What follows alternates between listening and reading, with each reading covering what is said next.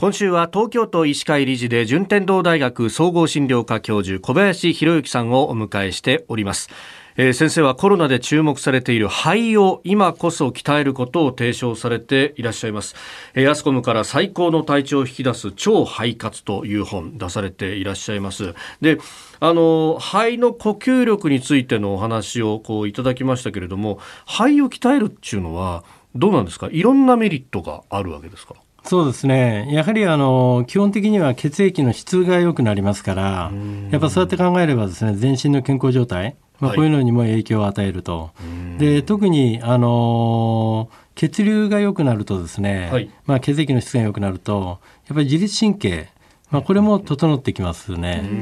でバランスが整えばやっぱそこでまた血流が良くなるってなると、はい、やっぱ全身の免疫力が高まると。ということで、まあ、今日はですね、はい、ちょっと免疫について、まあ、皆さんにも、まあ、簡単なねお話をさせていただければと思いますね。はい、お願いします。あのまず免疫っていうのは何かっていうと、まあ、変なやつが入ってくるとですね、はい、まず最初に自然免疫チームっていうのがね、はい、ありまして、まあ、これがあのやっつけに行くんですね。でそのうちですねだんだんこう情報がいろいろ入ってくるんで、このこっちも防御機構がですねミサイルだけじゃなくて、はい、後ろにですね作戦部隊も出てくるんですね、はい、まあ、それが獲得免疫チームと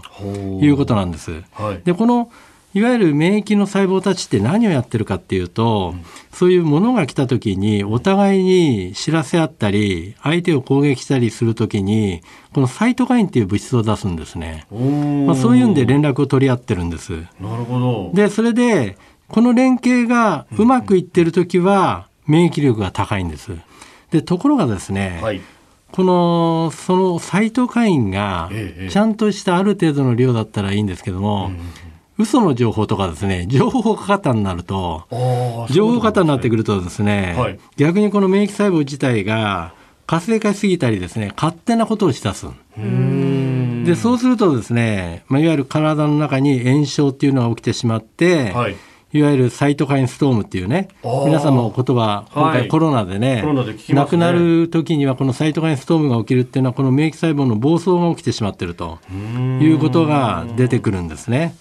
まあ、だから重症化する人っていうのはこのサイトカインストームっていうのが実際に起きてしまっているというふうに考えていただくといいと思いますね。これじゃ暴走させないためにはどんなことを何かあるうん、あるんですか？あのやっぱりですね免疫力が高い人だと、このサイトカインストームって起きにくい起きにくい起きにくいんですね。でその時にですね、はい、まあ、皆さんも初めて聞くようなねあの言葉だと思うんですが制御性の T 細胞ってあるんですよ。制御性の T 細胞、えー、これレギュラトリー T セルって言って、うんうん、我々 T レグ T レグっていうね専門家では言うんですけれどもあのこれ何をやってるかっていうとですね、はい、この T レグっていう細胞はいわゆるこうみんなをねうまくコントロールしてくれて過剰な反応を起こさないようにしてくれてるんですね。ところがこのじゃあ T レグっていうのが、はい。なぜ減ってくるかっていうと、肥満と糖尿病とかですね高血圧とか高齢者に一致していることは、腸内環境が悪いんです。あそうなんで、ね、この T レグっていうレギュラトリー T セルっていうですね、はい、制御性 T 細胞っていうのは、腸の中にいっぱいいるんで、腸にいるんです、ね、そういうことなんですね。だから腸の環境が悪いと、どんどんどんどん減ってきてしまって、はい、あのー、免疫能がですね不完全な状態になってしまうということなんですね。そうするとこの腸内環境を整えなきゃいけない。でそのためにはやっぱり綺麗な血液がなきゃいけないっていうふうになっていくわけですそういうことですね。だからそうすると、腸内環境の話なんですけれども、はい、実はその肺に結びついてくると。そ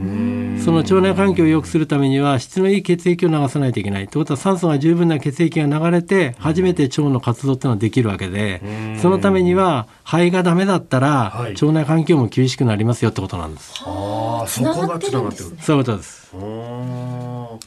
えー、順天堂大学総合診療科教授小林博之さんにお話を伺っております。先生明日もよろしくお願いします、はい、よろしくお願いします